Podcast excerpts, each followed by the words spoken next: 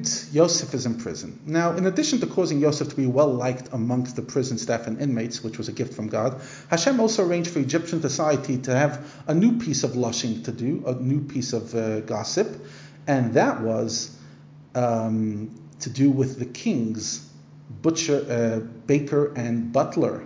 And this became the new conversation in town, and that's where the aliyah takes off. Soon after Yosef became the topic of everyone's conversation, the Egyptian king's cupbearer and baker offended their master, the king of Egypt. Pharaoh found a fly in his cup and a stone in his bread. Pharaoh was incensed with his two courtiers, and he had them imprisoned, adjoining the house of the chief butcher, which was the same prison in which Joseph was incarcerated. The chief butcher assigns Joseph to be in charge of them. So he attended them. They were imprisoned for a year. One night, the two of them, the Egyptian king's cupbearer and baker, who were confined in the prison, each had a dream. But although each one's dream accorded with the true interpretation regarding what would happen to them in the future, neither of them understood what their dreams meant. At the same time, each of them also dreamed the other's fate as predicted in the other's dream. But since ne- neither understood how the other's dream implied that fate, neither of them could interpret the other person's dream. So basically, it was very confusing. When Yosef comes in the morning, he sees that they're melancholy. Now, that's not surprising. Everyone's melancholy in prison. But Yosef realized there was something else. He turns to them and says, Why are you in a bad mood? That question and that, the, the, sequence of events after that question changes the destiny of him and entire Egypt and ultimately of all the world. From here, we learn a lesson the power of just saying, How are you? They answered him, they said, We each had a dream but there is no one to interpret. So Yosef says, Such surely interpretations belong to God. Please tell me your dreams. The cupbearer related his dream. He said, Listen, in my dream, there was a vine before me. And on the vine, there were three branches. It seemed to be budding slowly, then it blossomed, and the clusters ripened into grapes. Paro's cup was in my hand. I took the grapes, squeezed their juice into Paro's cup, and then I placed it into Paro's hand. Yosef understood that God arranged for the cupbearer to be imprisoned so that through his release he could petition Paro to release Joseph as well. Since the cupbearer's dream clearly indicated that there was time for happen, Yosef concluded that each branch symbolized the shortest meaningful unit of a time, a day.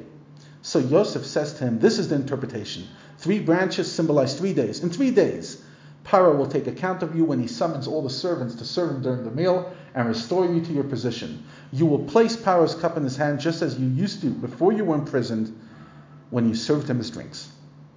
You will then have some influence in the court. I know that since some time may elapse before the opportunity to help me presents itself to you, and your release from prison will be a great upheaval in your life, you might forget about me.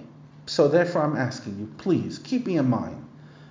Things will be going well for you as I have predicted. So please do me the kindness of mentioning me to Paro and get me out of this prison building. For in fact, I was kidnapped from the land of the Hebrews, and here too I did nothing to warrant putting me in a dungeon. I have been royally messed over in my life. That was my words.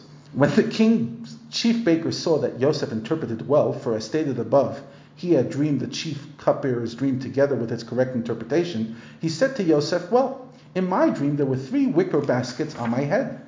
In the top basket there were all kinds of baked goods that Paro eats, and birds were eating from them from the baskets above my head. This wasn't a pretty dream. Yosef replies, This is the interpretation. The three baskets symbolize three days. In three days' time, Paro will decapitate you, hang your corpse on a gallows, and the birds will eat your flesh. I'm sure that put the baker in a great mood. On the third day, which was actually Paro's birthday, he held a feast for all his servants and counted the chief cupbearer and the chief baker amongst his servants available to serve him. He calls them in, he restores the chief cupbearer to his position, and he placed the cup in Paro's hand. The chief baker, however, he hanged. Obviously, having a stone in the cake is a much bigger crime than a fly falling into a cup because the stone doesn't just land, you should have made sure it's not in the dough.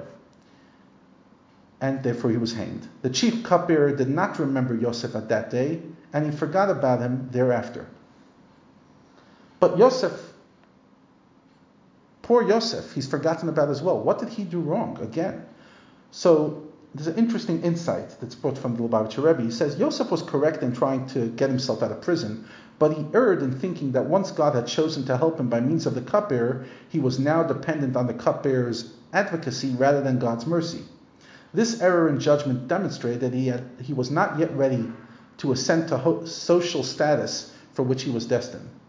In order to correct this character, God postponed Joseph's release from prison from three days after the dream to three years after it. Nonetheless, in order to minimize this correctional period, God counted the three days that Yosef would have spent in prison in any case as the first additional year. So beyond this, he was now going to spend two full years in prison. After which, in the following parsha, we read about his incredible release and ascendance to the throne.